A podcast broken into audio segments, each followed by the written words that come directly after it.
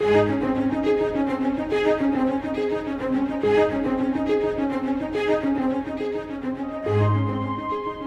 of us have decisions to make. Life is full of crossroads, and we need divine direction. Which way do I go?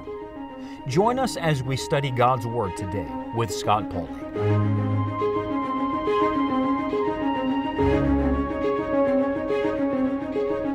Are you a doer? A person of action? You want to get it done, make it happen? Uh, while that may be good in some realms in life, that can also work against the life of faith. Uh, you know, most of us almost pride ourselves in being planners. We, we plan our calendars, and people plan for family and for vacations. They plan for retirement. They're planning everything. And yet, I want to remind you today that God's not looking for planners. He is the ultimate planner. He's looking for followers. He's looking for people who will be willing to simply follow the plan that He has for their life. To come to the place in the words of Saul in Acts 9, verse 6, where we just simply say to Him, Lord, what wilt Thou have me to do? Now we've learned that God begins to give that direction by bringing us first to Himself. And then we've learned that God begins to unfold that plan as we simply take the next step. Whatever the next step happens to be, as we obey, God begins to lead us and guide us. Uh, but I want to share the other side of that coin today in our study, if I may, uh, because I believe that sometimes we have this idea uh, that once we come to a place of surrender, in about 30 seconds, God's going to tell us everything we're supposed to do, and then we just rush right out to get it done. And yet, do you see the lapse in time between when Saul first encountered the Lord and asked the question and when the answer begins to unfold?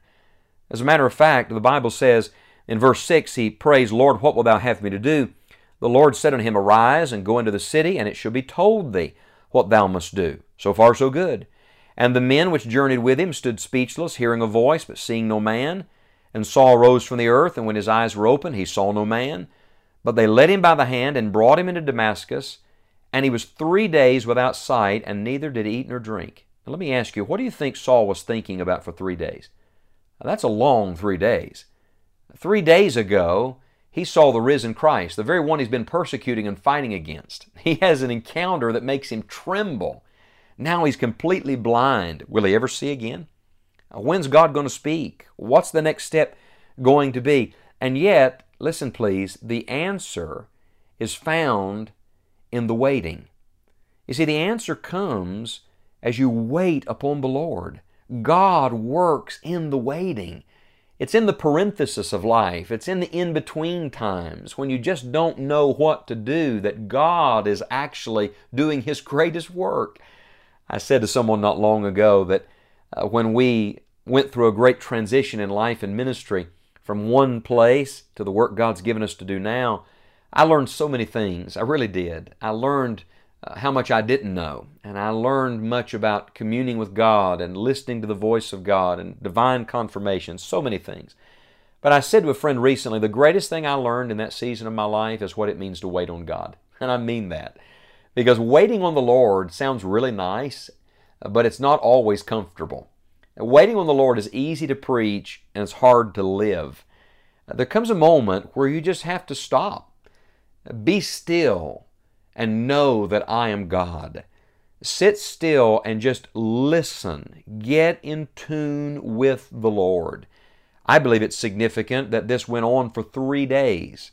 Several things in Scripture uh, have three day intervals. For example, do you remember that Lazarus has been dead now three days and Jesus shows up on the fourth day?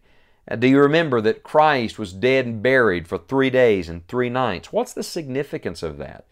Well, the Jewish people believed in a, in a superstitious kind of way in ancient civilization that the spirit of a person departed after three days. That when someone died, their, their spirit hovered and was near for three days, and then after three days, all hope was gone. After three days, uh, they have departed entirely. And so I love this.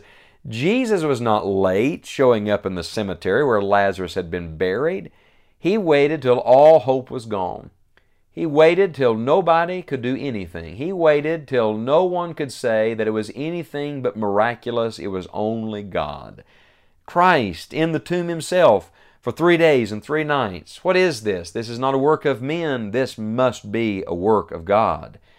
You see, God's timing is always perfect.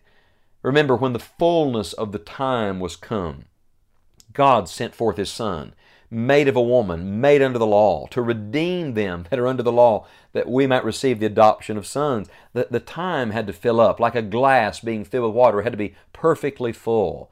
Maybe today you're getting a little impatient with God, but could it be the glass isn't full yet? God's time has not come. You may be early, but God is never late. He's always right on time. His ways are higher than our ways. His thoughts are higher than our thoughts.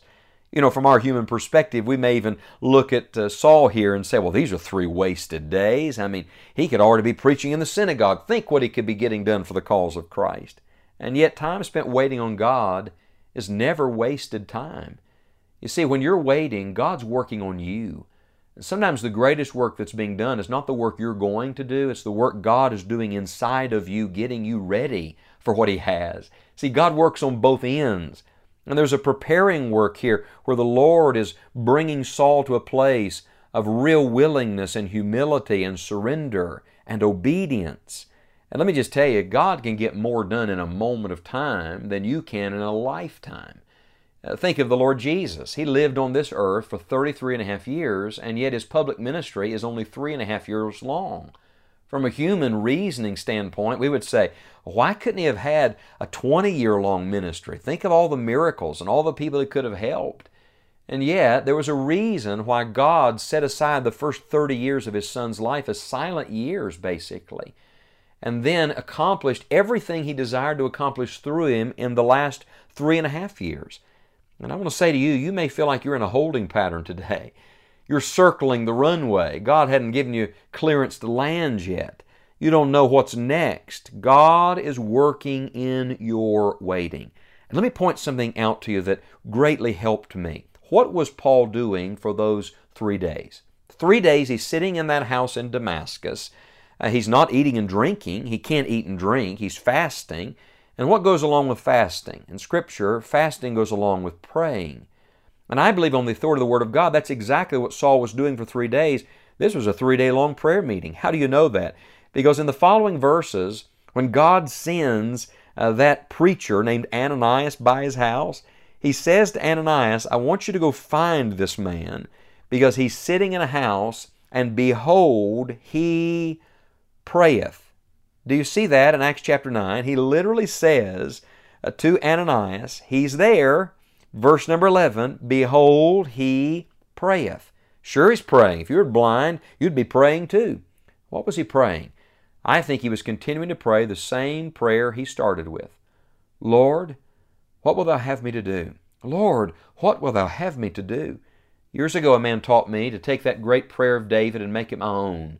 Lead me in a plain path, O Lord. And in many seasons of my life, I've prayed that hundreds, maybe thousands of times. Would you make that your prayer today?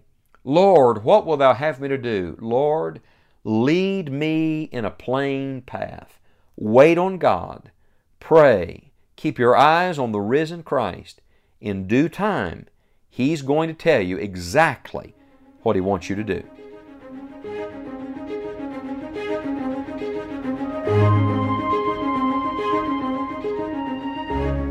May God bless you for listening to today's Bible study.